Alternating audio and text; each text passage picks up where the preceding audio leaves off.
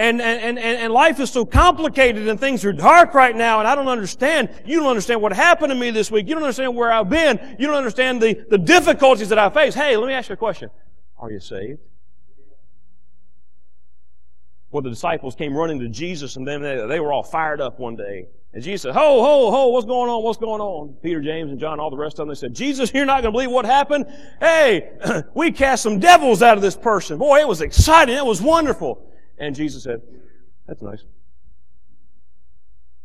But Jesus, aren't you as excited as we are?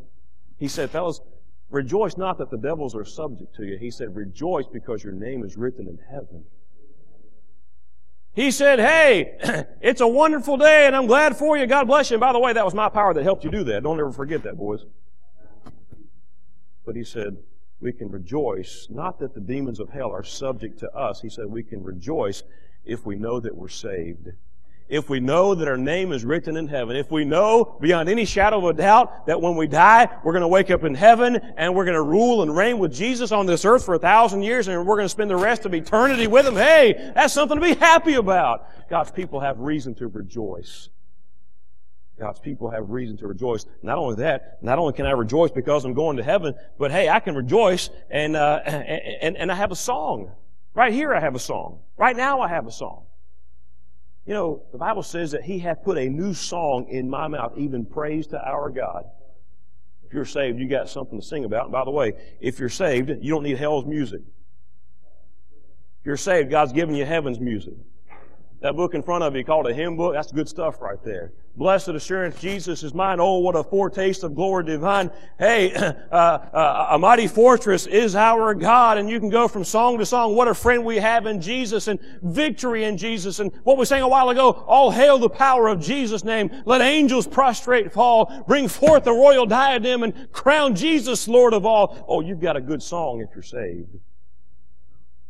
Not only that, he said, we, we have reason to rejoice because God has given us everlasting joy. Not temporary joy.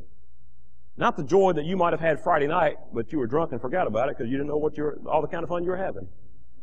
No, God said, I give my people everlasting joy.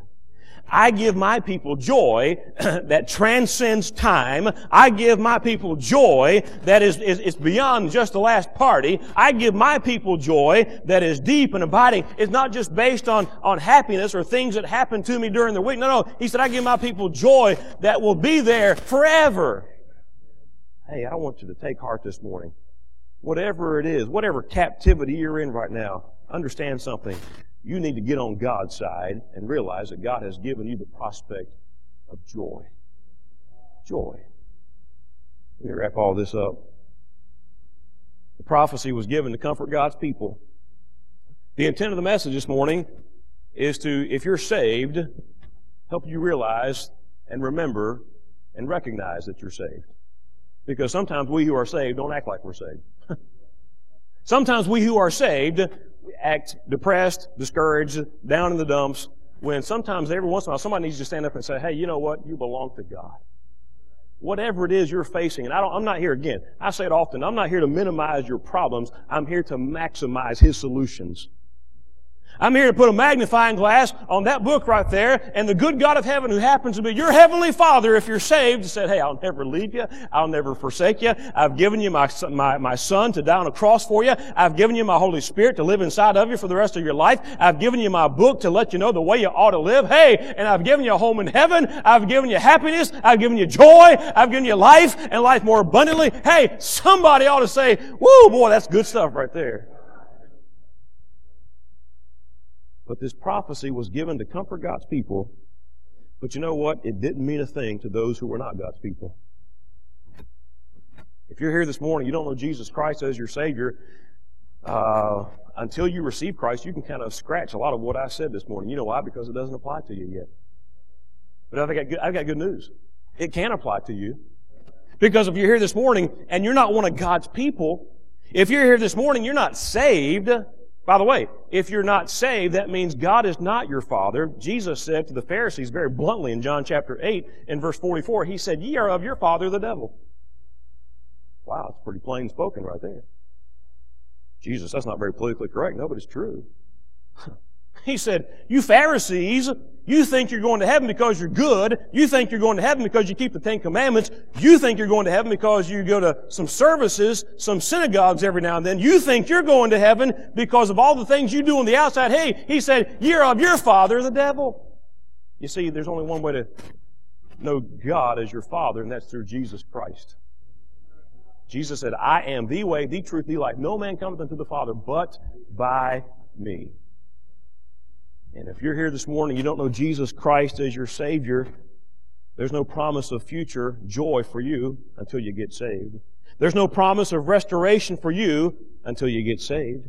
There's no promise of, of e- e- eternal joy and gladness and all the wonderful things that come as a benefit to God's children until you come to Jesus. You say, oh, but Pastor, I'm a good person. Hell will be populated by people who are good people.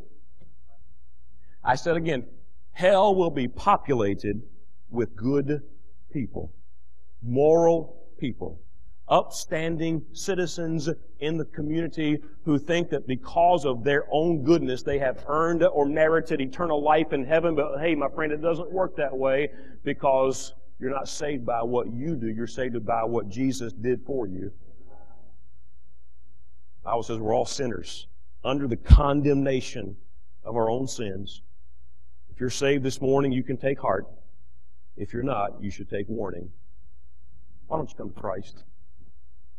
If you're here this morning and you're saved, why don't you take solace in the fact that there's a Heavenly Father who knows exactly what you're going through. And by the way, may I say this? Knows exactly what you can and cannot bear. It may be dark right now.